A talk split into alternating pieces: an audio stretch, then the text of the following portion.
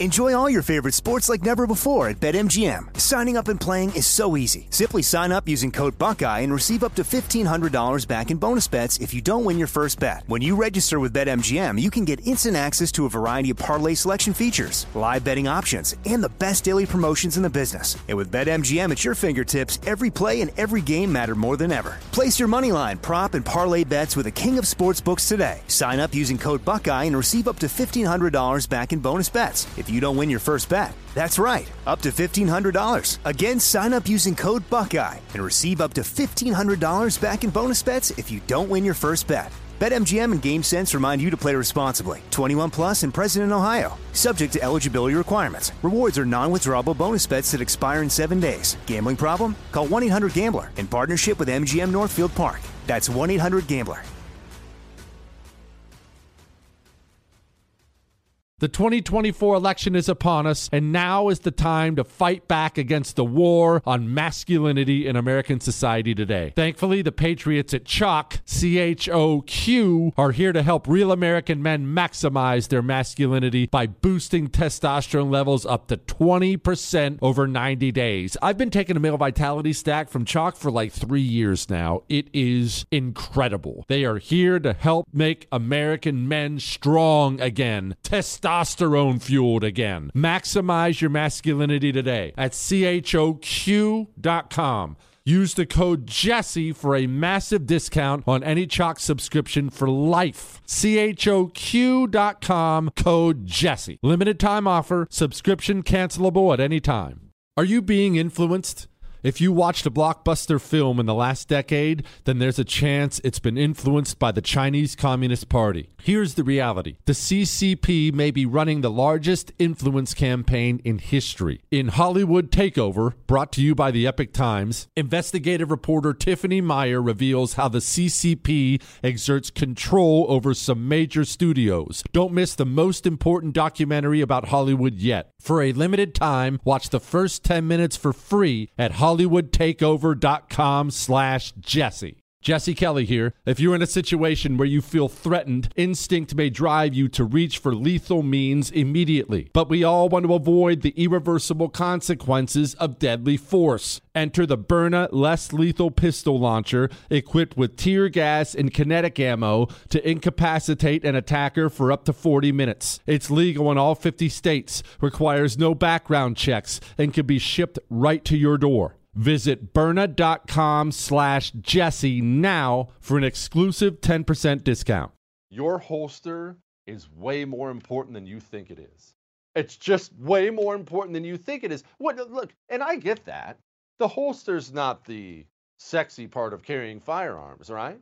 You want to talk about your weapon and your ammunition. You, you want to talk about your safety training. You want to talk about how you did at the range. Oh, look at my groups. I was doing these failure drills today. And all that stuff's really important. I mean, really, really important. I'm not discounting that. But I've known so many people who do all those things. They take all the necessary steps and then they carry with a holster they bought from a big box hunting store that was made a thousand at a time. Please don't put your life in one of those holsters you need to trust Northwest Retention Systems because it's all custom made gear. It's the only thing I carry around. NWRetention.com. That's NWRetention.com. Use the promo code Jesse, get you 10% off.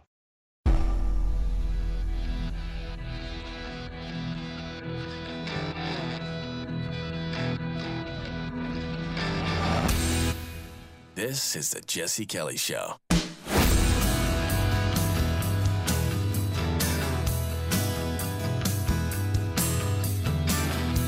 Oh, yes. It's an Ask Dr. Jesse Friday. I have your stack of emails in front of me here. I will churn through them and get to your Ask Dr. Jesse questions in time, people. In time. That's such a cool way to say that, Chris. Into, what? Yeah, it is. Makes me sound important. Like a real Renaissance man, which we all know I am community college credits, construction background. All right, stop. Stop distracting me. We're talking about the Battle of the Marne, and it is an Ask Dr. Jesse Friday. You can also call 877 377 4373 or email throughout the show. We will get to it. We will get to it. Now, briefly, I'm going to recap the setup. I'm not doing it all.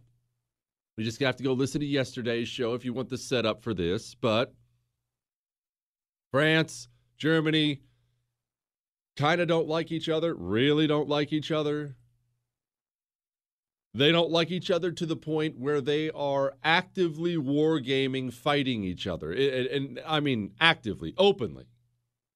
Germany has a plan called the Schlieffen Plan to invade France. The point of the Schlieffen Plan was to, to knock out France before France's ally, Russia, could get into the war.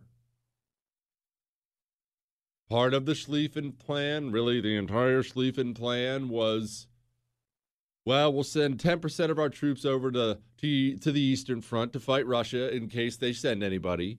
We'll send the other 90% into France, but a bunch of them are going to go through Belgium first, which was a completely neutral country. But that was the unfortified portion of France. What we'll do is we'll tear through Belgium, then tear through that unfortified border, head down to Paris, take Paris, France is gone. It's ours. And they had a time schedule. And I mean, you go look at the details of this thing, we're talking down to the day. We must be here, here. We must be there, there. This must be complete at this time. They had figured all this. I mean, it was very German, very mathematic. They had they had it figured out.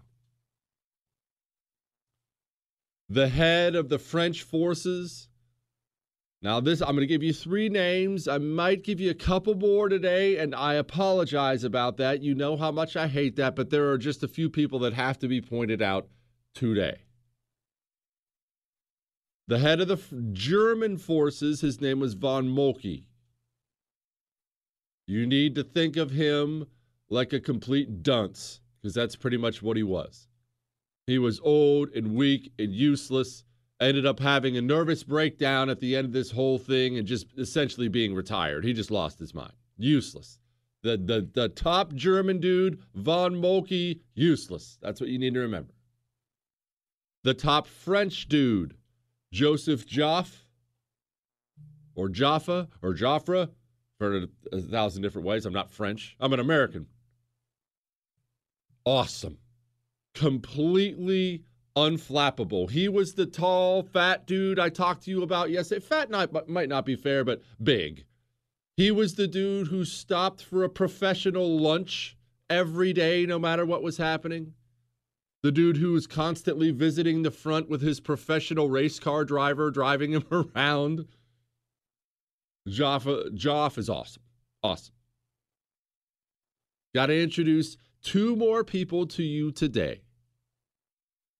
Don't mean to just shotgun them all right in your face right off the bat, but I figure we might as well get all this out of the way. One, and this is this is going to make it even more confusing, which is why I hesitated to even do so, but it's going to matter. The head of the British forces that show up eventually, and don't worry, I'll get to why here in a minute. His name is John French. I understand that's going to make it difficult.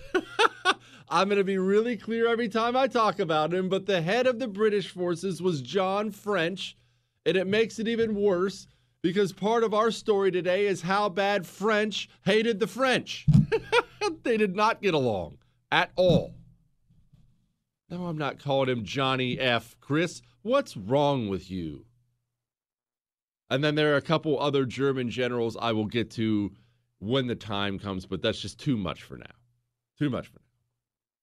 We talked yesterday already about the machine guns and the artillery and the advancements. And we need to stop for a brief moment again and talk again about the artillery. This artillery can fire from nine miles away, the artillery of the Germans. It's so powerful and so huge it has to be brought together piecemeal. Like you don't ship it as one big piece. You assemble it where you're going to fire it from. You then, if you're going to shoot it, get this just has to be awe inspiring. If you're going to fire the gun, you have to go like 300 yards away, lay down, put cotton wadding in your ears and eyes, and fire the weapon with your mouth open, or it will shatter all your teeth out. I'm not exaggerating any of that. That has to be astounding. Now, that's what it's like to shoot it. What do you think it's like to be shot by it? What does that look like on the other end? To put it mildly, it's unlike anything anyone on the planet had ever seen before. Uh, uh World War One is a story of I, I've told you several times any war, any time period in history, pick your number one you would not want to have fought in. World War One is mine, easily, not even close. There are still videos out there to this day. I think they're on YouTube. They might not be though, but I think they're on YouTube of World War One troops, veterans, walking around when they're done with the war, and they're shaking, almost look almost look hammered drunk, like their legs don't work. Their body looks like it's made of jelly, just walking around, only they're totally sober. We are talking such such carnage, so much noise, so much violence, so much everything. Their nervous system just broke down. Just completely broke. It doesn't work anymore. The the videos are honestly, even though these guys are long dead and gone, they're some of the saddest things you've ever seen. Just just awful. Awful. And it's time to get to the show. As we talked about yesterday, the Germans stormed through Belgium, which was what many people say a huge mistake. I don't necessarily agree with that, but let's understand this. Diplomatically, it was a disaster on the world stage. One, it brought the Brits into the war. Britain was overall probably the most powerful nation on earth at this time. Very tiny land army. That was their doctrine, and we'll actually get to why that's important in a minute. Very tiny land army, but the, I mean, on the high seas, as you well know, unmatchable, absolutely unmatchable. And colonies everywhere could pull troops from their colonies. That's part of why you have colonies. Oh, hey, guess what y'all are about to do? You know, that's why you do it.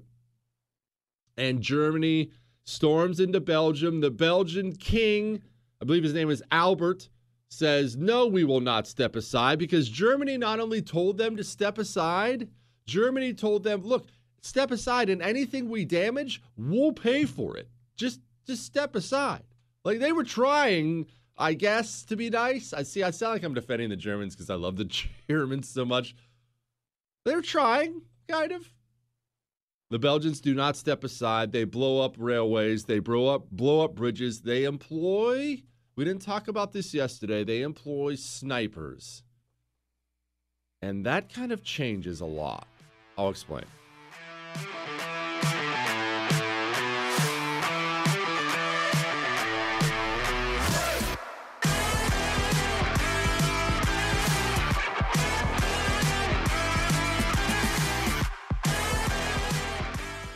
You need an auto protection plan.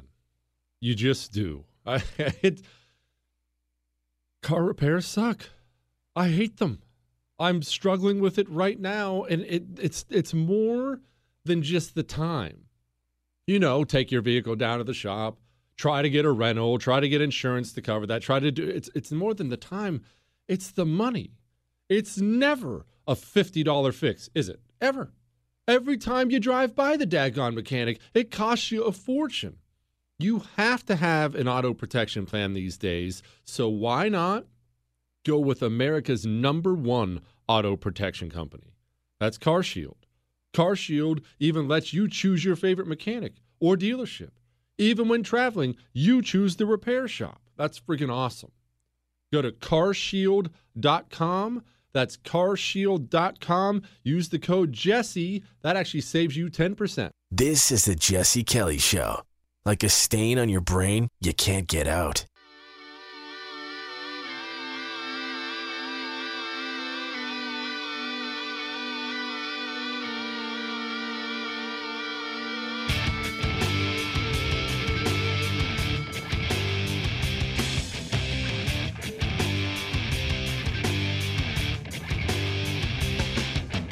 Snipers are. It's difficult to describe what they are unless you've been into combat. You know, obviously, what a sniper is, you know what a sniper does.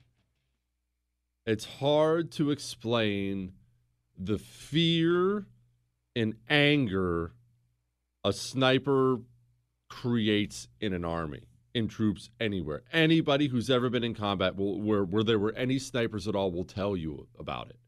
It's um what's the best way I can put this? It's it's like a shark attack. You know, like a shark attack. Part of the reason it's so frightening is you don't know where they are, you can't see it coming, and all of a sudden they're there. That's that's why a sniper is terrifying. It's one thing to be in combat, which is scary enough. It's another thing entirely to have no idea what's coming, when it's coming, to know that you could be sitting there eating lunch with your buddies and boom, he's shot in the face. It's it's that kind of constant anxiety and tension it can, it can get to you. This is going to sound like I'm defending the Germans. I'm just trying to explain what's happening because what happens next as they go through Belgium, as the Belgian snipers start sniping off Germans, what happens next is the Germans incorporate punishment for everybody. Oh, oh, you had a sniper in that town? Well, let's line up 600 of you, men and women, and firing squad all of you. I don't want to act like what the Germans did in Belgium was like what the Mongols did. I don't want to act like it was as bad as the newspapers in Britain and France made it out to be. This is where they started calling the Germans Huns and acting like they were barbarians. They made up stories about Germans bayoneting babies and things like that. It, was not that. However, it wasn't a pat on the back either. They burnt down a library that had medieval manuscripts in it, a, a treasure, a Belgian treasure. They shelled a cathedral. Accidental or not, you shell a cathedral, that's going to be scandalous. Now you're now you're against God. You know how that gets played up, right? Nobody's going to want to hear about the artillery shell going a little wide. Now you're a devil against God. And the propaganda this ginned up, and now the Brits have to get in the war on behalf of the Belgians. They have to get in the war and fight with the French. And the propaganda internationally, you should go look at it to this day. I mean, I'm pretty sure you can Google image search it, and you'll see one of the first ones I think I remember if I looked it up was a German I, I, think he was like all in black, and you could see the whites of his eyes, and a, a bloody bayonet was in his. I mean, the guy looked like a monster. Hitler, famously, one of the reasons, do you know why Hitler had uh, Joseph Goebbels or Goebbels, depending on how you want to pronounce it? And Goebbels was Hitler's propagandist. You know, he would make movies and all these other things and push propaganda out there. The Nazi propaganda machine was ex- extremely effective. Part of the reason was exactly this moment right here. Hitler watched the international newspapers turn the Germans into these absolutely demonic people and it it created such bitterness in him. He thought that that was so unjust but also decided that's also really smart. We should employ that for our own uses. A lot of that started right here. The Belgians do fight back, as I said. They do slow the Germans down, but the Germans still get through. They blow the Belgians out of their fort, forts, plural. The Belgians, at one point in time, are going to allow the Germans, through no fault of their own, I mean, their cities are getting sacked. The Germans are going to get through a specific area. The Belgians blow the levees and flood their, a huge portion of their own country with salt water just so the Germans can't get through it. I mean, they've really, really acquitted themselves well. They, they really did. Props to the Belgians. They, they did very, very well. Good for them. But the Germans do get through. Now to the French slash British alliance. This gets really, really complicated and really, really ugly. France and Britain don't like each other. They don't like each other now. They didn't like each other in World War One time. They didn't like each other in the year freaking 1500. France and Britain do not like each other. They are, however, about to fight Germany together, mainly because of Belgium. I mean, Germany actually thought and, and lobbied heavily that Britain would get them in the war on their side, or in the very least, sit out. You know, they, they didn't they didn't have some animosity with Britain. However, you're Britain. You're the greatest empire in the world. You have a reputation to uphold. You have signed an agreement to defend Belgium. Now, there's a way of thinking in Britain. Don't think that this was, you know, a foregone conclusion. There was a way of thinking of, um, we're going to get into a war with the largest land army on earth. Why? This is not our fight. Screw Belgium. Why do we even care? But the other way of thinking, and honestly, they weren't wrong about this, was remember, we're still in the colonial age. Part of the deal of, of colonialism, colonism, colonization, I forget what the word is now, Chris, it doesn't matter. Part of the deal of being a colonial power is this. Yeah, they're going to give you troops. They're going to pay taxes. You're, you're going to you're going to take some goods and services from their land. However, you're going to be there to defend them so they don't have to defend themselves. That's part of being a colonial power. Oh, you're a poor African nation. Well, that sucks for you. I'm going to need some taxes and some troops. And oh, I'm going to go ahead and take some of your diamonds and goods and services. Oh, oh, you're under attack. We're on the way. Here to help. It is a bit of a two way street. So it wasn't really about Belgium, it was about all the other territories Britain controlled. If you're just going to let the Germans slap around the Belgians, then what are we letting you in here for? You have to defend them. But, as I mentioned earlier, the British Land Army is tiny, is putting it mildly. For a power that size, I mean, they're a naval power. They have some troops here and some troops there. And to their credit, the troops they do have are absurdly experienced and awesome. Because they only have a few of them. They keep the they keep the NCOs and officers. And these guys have been all over the world fighting. We are talking incredible troops. There just aren't very many of them. And so the Brits, they pile up a BEF or the British Expeditionary Force and they say, Off to France with you. Have fun, John French. Remember, John French is the British commander. A reminder. And they inform him as he's leaving um, This is our entire army. You had better come back with it. Which obviously no commander ever, or I should say few of them, wants to go into battle and lose all of his troops. But as a, as a commander, you always have to do risk assessment. In order to do certain things that you have to do, you know men are going to die. Sir, I need you to take this hill. Okay, uh, I, will I'll take the hill. Uh, we're probably going to lose uh, 20, 30 men. You know what? We're ordered to take the hill. We'll do that. Let's make some effort to see if we can only lose 10. Okay, that's, that's what you do. Hang on.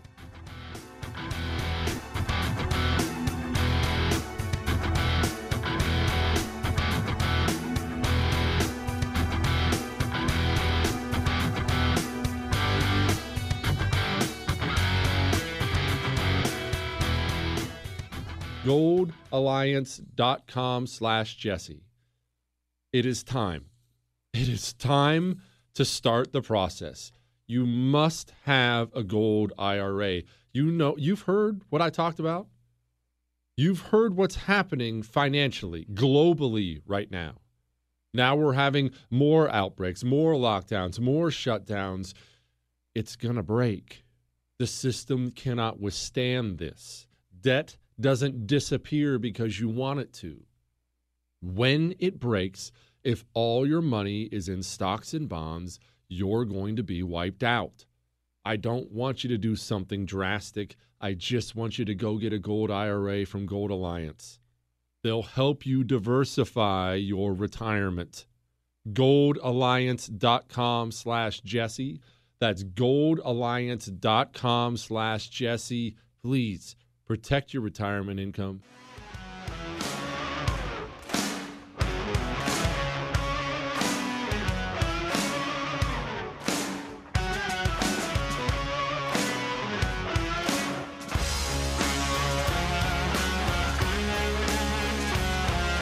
In defense of John French, the man in charge of the British troops, and his conduct going forward, he was ordered don't lose all of our troops. It is very, very, very difficult to go fight when you're worried about losing all your guys, and you get there and look around you, and men are dying by the thousands. Keep in mind, Nobody in the history of warfare had ever seen carnage like this on this scale. There are very few times in history where you can say, this has never happened before. We love saying that now, right? Oh, please. It's all happened before. All of it. It has. War, World War One was when the technology changed so much that these casualty numbers had never happened before. It wasn't possible to kill that many people in, in one day. It just was not possible. Not in that way. And one day of this battle, Battle of the Marne, I, I want you to picture this. In one day, the French lost 27,000 people not casualties, dead.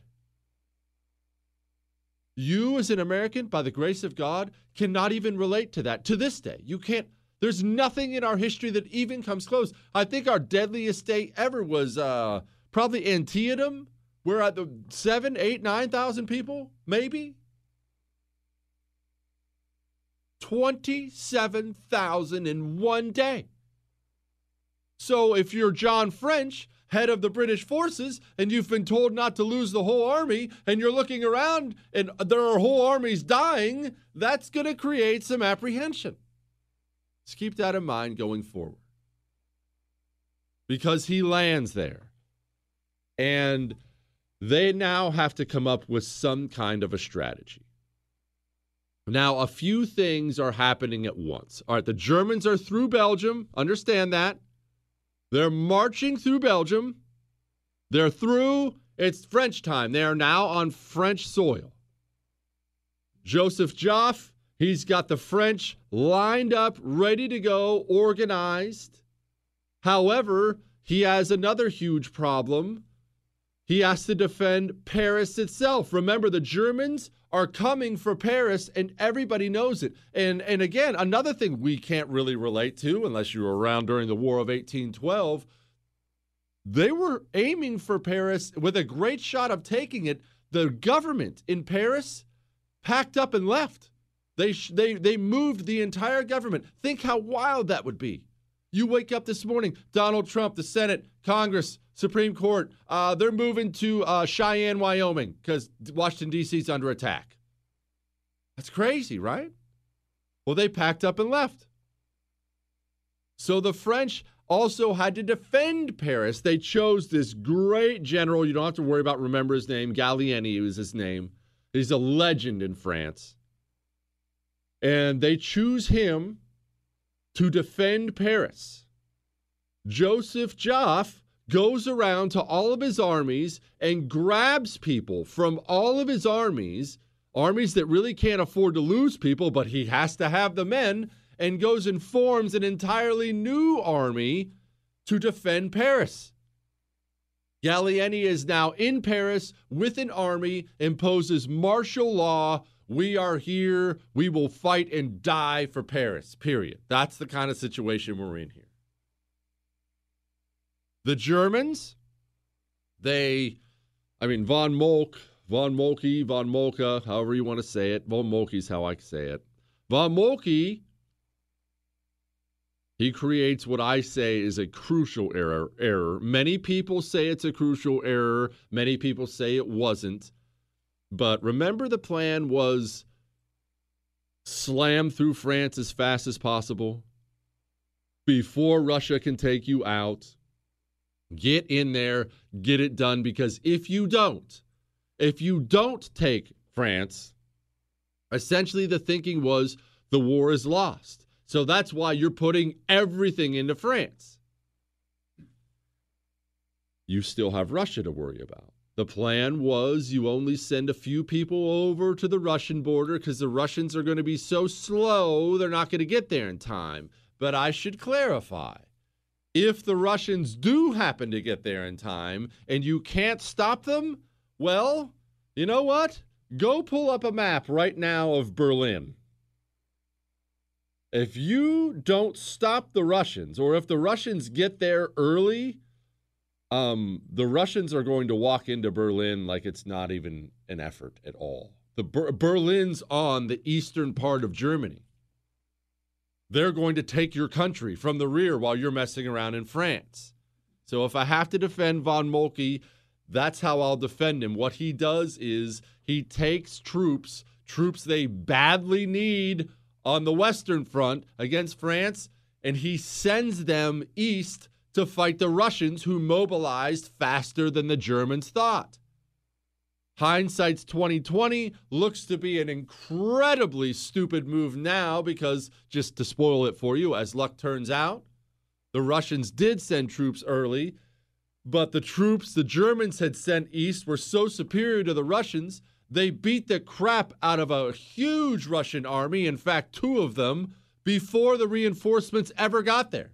So by the time the reinforcements got there, the Germans had already won and said, Whoa, what are you doing here? Go back west. Why are you here? So it turned out to look really, really dumb in hindsight. But the Germans pushed through. You know the situation on the ground now. The French have lined up. The Germans are pushing down in three different armies, three different lines. It looks like a trident. Think of an upside down trident. That's what it looks like three different lines, three different armies, they're heading towards Paris. Now, here's the army you need to worry about. And I'm sorry for the nerd out details. There's no way I can describe this battle for you without them, though. So you're just going to have to grin and bear it. The German commanders of the three different armies, they don't get along. And the middle prong of that trident, and then the western prong of that trident, the commanders of those two hate each other. It creates a huge problem during this battle. The guy on that western prong is by far the most important of the armies. Why? Because he's the one that is tasked with not only going the furthest, because he has to swing so wide, so his men have to walk further, longer than anyone else's. His horses have to go longer than anyone else's. And let's not discount the horses. Really briefly here one army, this guy's army, one army, their horses required 2 million pounds of food a day. Staggering logistical numbers when you think about actually supporting an army of that size. So he has to go far. His men are hungry. His horses are hungry. You're not moving the artillery without horses. And he's tasked with not allowing the French around his flank on the Atlantic side. If you allow the French around your flank on the Atlantic side, you're finished. They're going to circle you and finish you. That's going to matter a lot here in a moment. The guy in the middle in his defense, his name's Von Bulow. You don't have to remember remember that, I guess. But the guy on the far, the guy in the west, the guy that has to go furthest and fastest, his name's Von Kluck. The guy in the middle's Von Bulow. They hate each other, and Von Bulow is always complaining about Von Kluck. You're getting too far away from me. Now my center's exposed. You're creating gaps. Get back here. They, they hate each other. They're always bickering. It's awful. Hang on.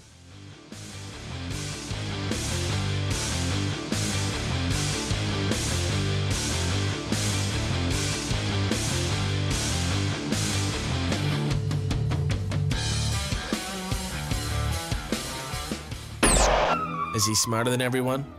Who knows? Does he think so? Yeah. The Jesse Kelly Show.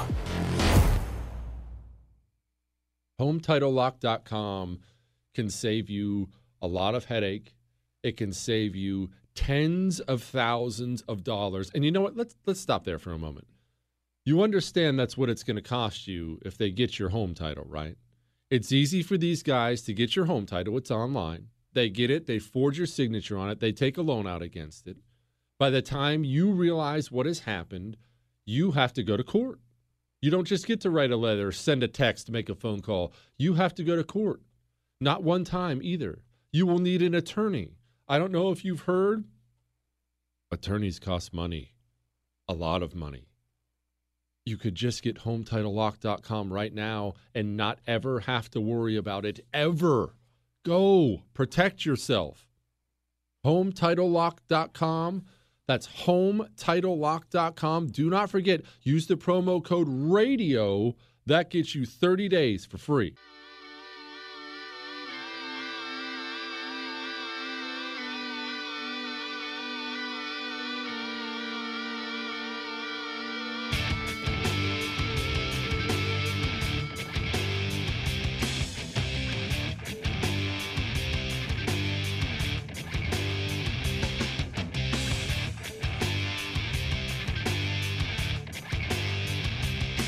It is funny how often egos, pride, personalities get in the way, or they can save things too.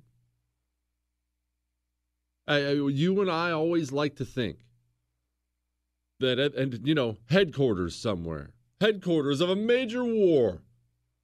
You've got just a bunch of really smart dudes working together, all of them for the greater good.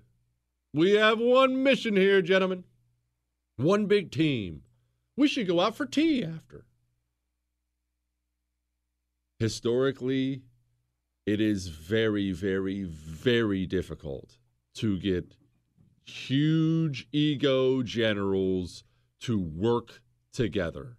It almost cost France and Britain it almost cost them this war at this very moment.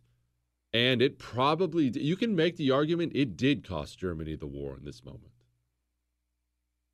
Von Kluck and von Bülow, they hate each other, bickering with each other.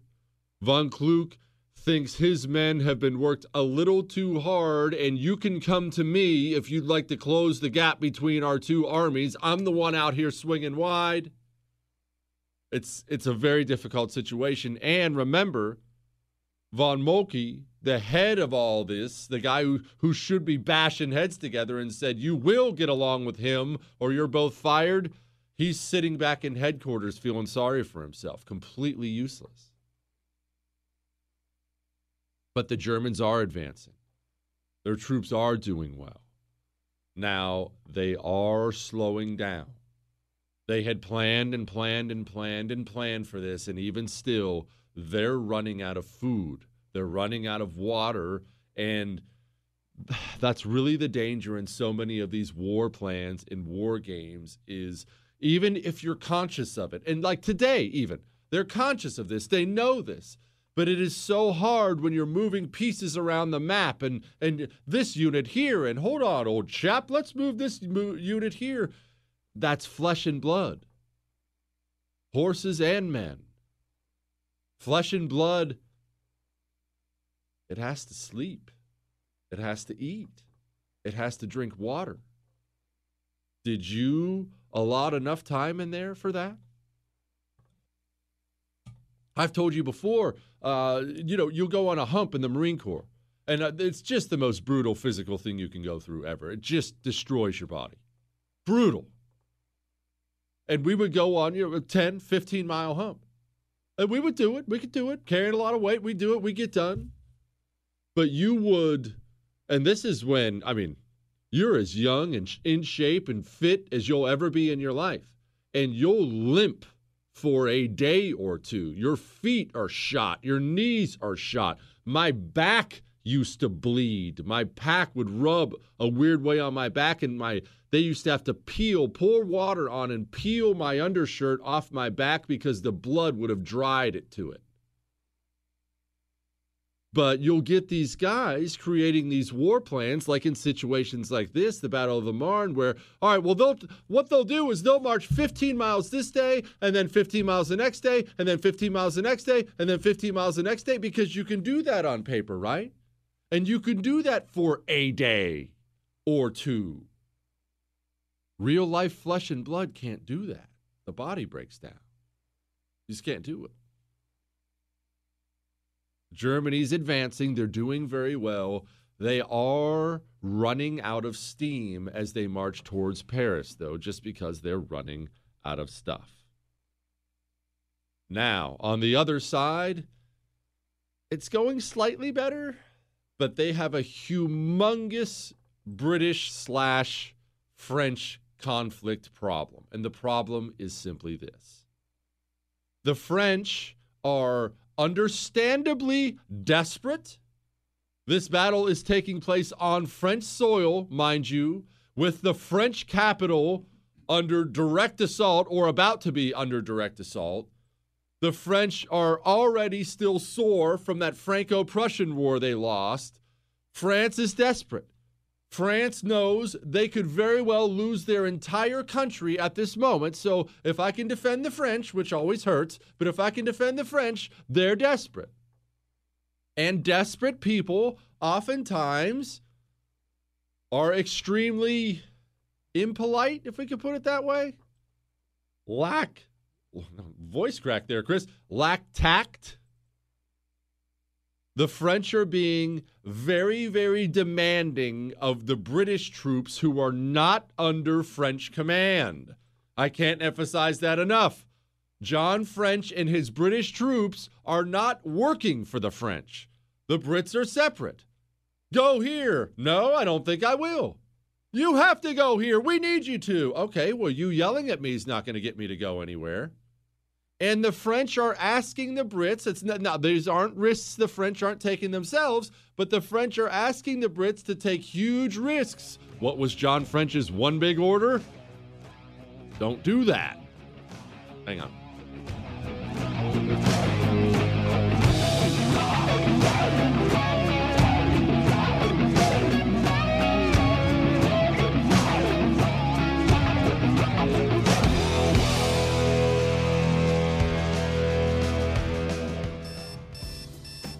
Wake up and text. Text and eat. Mm-mm. Text and catch the bus. Text and miss your stop. Wait, wait, wait, wait, wait, wait. Text and be late to work. Sorry, I'm late. Text and work. Text and pretend to work. Text and act surprised when someone calls you out for not working. Who, me? Text and meet up with a friend you haven't seen in forever. Hi. Oh, hey. Text and complain that they're on their phone the whole time. Text and listen to them complain that you're on your phone the whole time. Ugh. Text and whatever. But when you get behind the wheel, give your phone to a passenger. Put it in the glove box. Just don't text and drive. Visit stoptextsstopwrecks.org. A public service announcement brought to you by the National Highway Traffic Safety Administration and the Ad Council.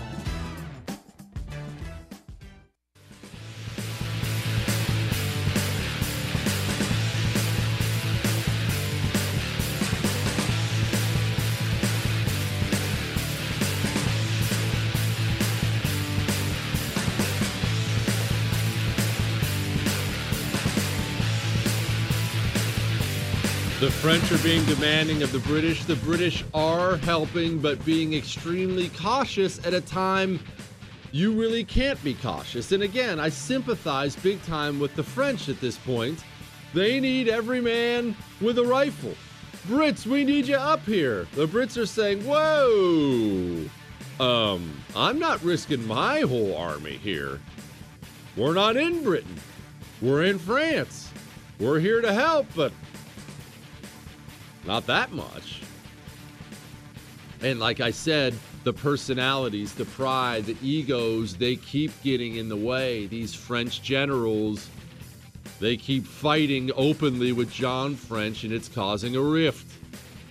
And remember Joseph Joffre, the head of the French army?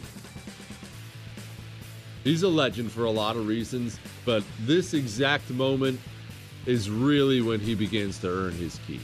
Hang on.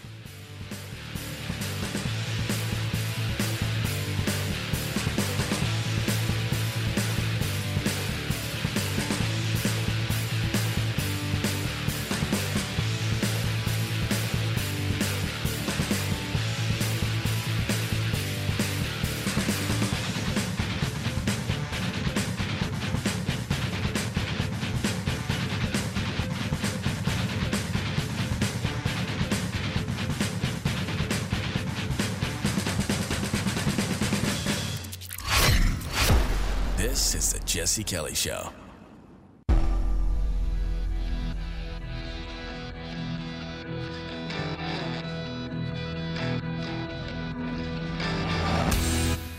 This is the Jesse Kelly Show.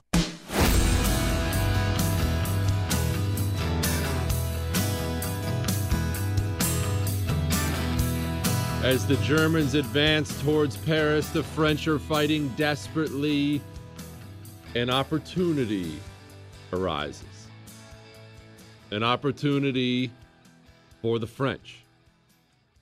Now, how did this opportunity come about? Was something brand new in combat. Again, World War One is so fascinating. I, I could just I could do every show on World War One. I. I geek out on it because there are so many firsts and never befores, and you can hardly ever say that. They've never used planes in combat before, ever. Because there weren't planes. And so now you have planes. How do you even use them in combat? Well, the main thing they did with them in World War I was reconnaissance. Go check things out. And we take that for granted, don't we? We forget about how confusing combat can be. Because we always, what are you doing? You're watching a documentary or you're listening to me talk about it and you have this overview. You're you're you're God looking down on it. You can see it all. Well, the guys on the ground can't see it all. And you don't always have intelligence on which units are where and how many there are and that that is critically important. So the airplane offered that, the ability to do that, and it, that that ability had never been there before. You can have a bird's eye view. What's the enemy doing? Where are they going? And the French, to their credit, very much to their credit, were using it. And they flew ahead of the German or over top of the German armies. And they looked down, and what did they see? They saw a gap. You want your armies to be one long continuous line because if the enemy pushes through a gap in your line, they can either encircle you or keep charging back and go destroy your supply line. Either it's it's death. It's just a war doctrine since the beginning of time. You don't let an, an enemy through your line. You keep your lines together so they can't get through your line. Period. Well, again, we have three different armies here, and remember, those the middle one and the western one, the commanders hate each other, they're not getting along, and overhead comes this French plane, and there's a huge gap in the line. This gap has formed because the French are going around the flank of that German army on the west. The German, uh, uh, German army on the west can't let that happen, so they have to stop and turn and fight them. But the guy in the middle, because he's a jerk and he's not coordinating, doesn't stay butted up against his buddy who's fighting the French. He lets a gap get created there. The French fly overhead, they see it, and they know this is the time. We can attack now, push through, and stop them. So, in one of the great moves of all time, remember that French general I told you in Paris, Gallieni? He takes his army of Paris and he says, We are going to sally forth, which is something you never do in combat. He's in a fortified position. He's going to leave his fortified position when he's not even under attack yet to go attack the Germans. Now, the best part is how they got there. Again, he has imposed martial law. He orders all the taxis of Paris to taxi his men five at a time up to the front lines, four in the cab, one in the trunk. And the taxis of Paris drove an, a French army up there. The, Fran- the uh, France, as a nation, to their credit, paid all the taxi cab drivers back for their service after the war. Drove them up there. Okay, great, but we need one more thing. We need the British. We need the British, not just to stand there. We need those British troops, those wonderful British troops, to charge through that gap in the line. Well, are you seeing how that's going to be a problem? The Brits who want to play it fairly safe. Not, fairly safe is being so unfair to the Brits. They were fighting this whole time, too. They're just not taking huge chances to have their whole army wiped out. Now you have a French commander asking the British commander to take a big risk because getting into the gap sounds nice strategically, but it also means you're surrounded. The British commander, John French, says, No, I don't think I will. Screw you. Until Joseph Joffre gets together with him. And Joseph Joffre, like I said, this is where he earns his pay. Maybe the best thing you can say about the man, and there are plenty great things you can say about the man, is he could bring these generals with huge egos together. He goes, and this is a famous moment. People have written about it forever. He goes and he sits down with this British commander, John French, and he essentially says, I'm paraphrasing here, we need you now. Britain's honor is at stake. You better jump in now. He's not threatening him, he's imploring, please, for the sake of your country's honor, help us now. We can win this thing the British commander, John French, is apparently so moved that he tries to respond in French and can't get the words out. So his translator has to respond to Joseph Joffre and essentially says, Whatever men can possibly do, that's what we're going to do. I'm in. And they do it.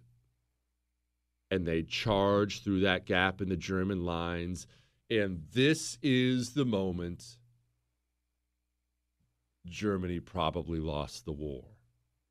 Even though the war didn't end to, for four more years, and there were still plenty of opportunities at various times. The British almost dropped out, the French almost dropped out, the Russians flat out did drop out at one point.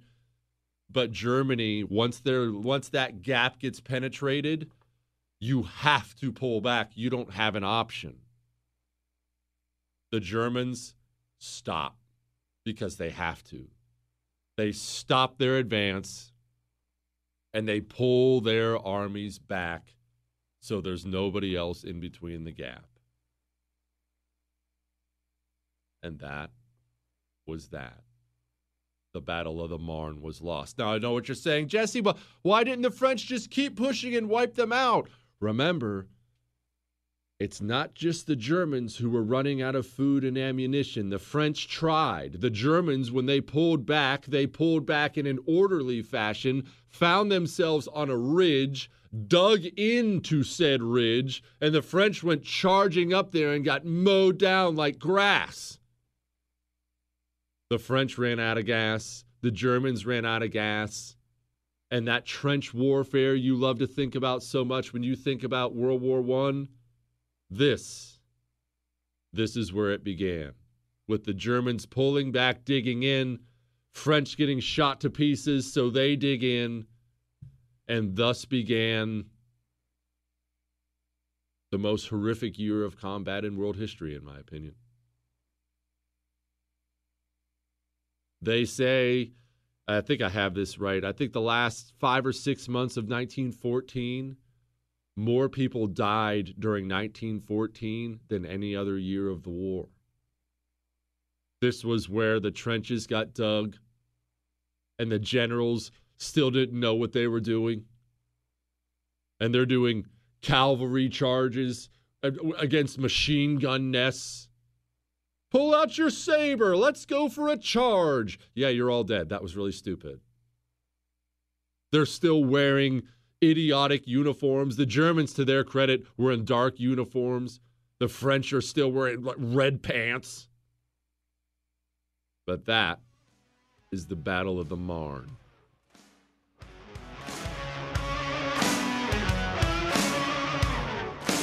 Newton Group Transfer. They are here to help you if you're stuck in a timeshare. Uh, these stories from people who have these timeshares and can't get out of them, they're shocking. These timeshare companies, not all of them, but so many, they get their hooks into you and you can't give them up. You can't give them up, or they'll they'll do things like they charge you thousands of dollars. One girl, she got past her timeshare when her mother passed away. She gets past the timeshare, doesn't want the timeshare, doesn't use the timeshare.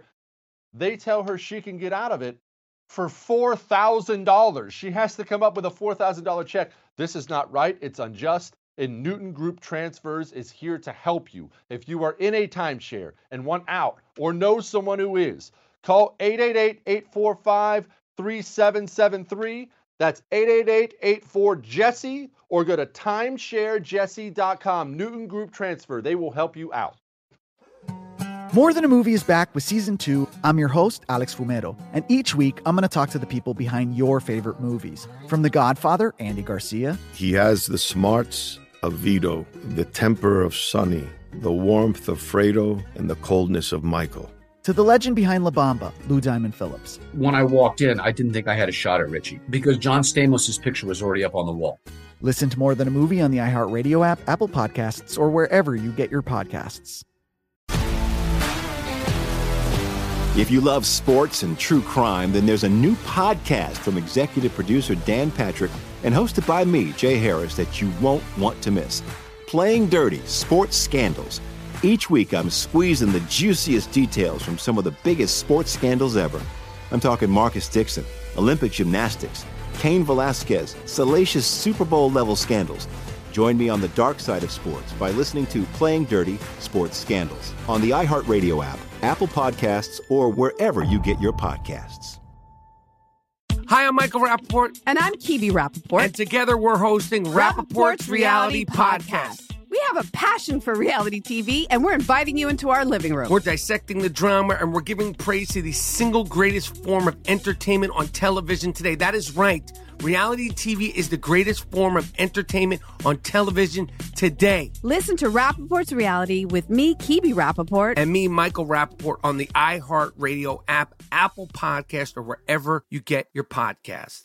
I'm Jack Armstrong. He's Joe Getty. We're the Armstrong and Getty Show. We cover the stories the mainstream media ignores. Stories that are important to your life and important to the world. The election, of course. The many trials of Donald Trump. Couple of wars. Gender bending madness. Why are kids looking at so much social media? And we bring you the stories the mainstream media is on, but we do it without the left wing media spin. Listen to Armstrong and Getty on demand on America's number one podcast network, iHeart. Open your free iHeart app and search The Armstrong and Getty Show to start listening.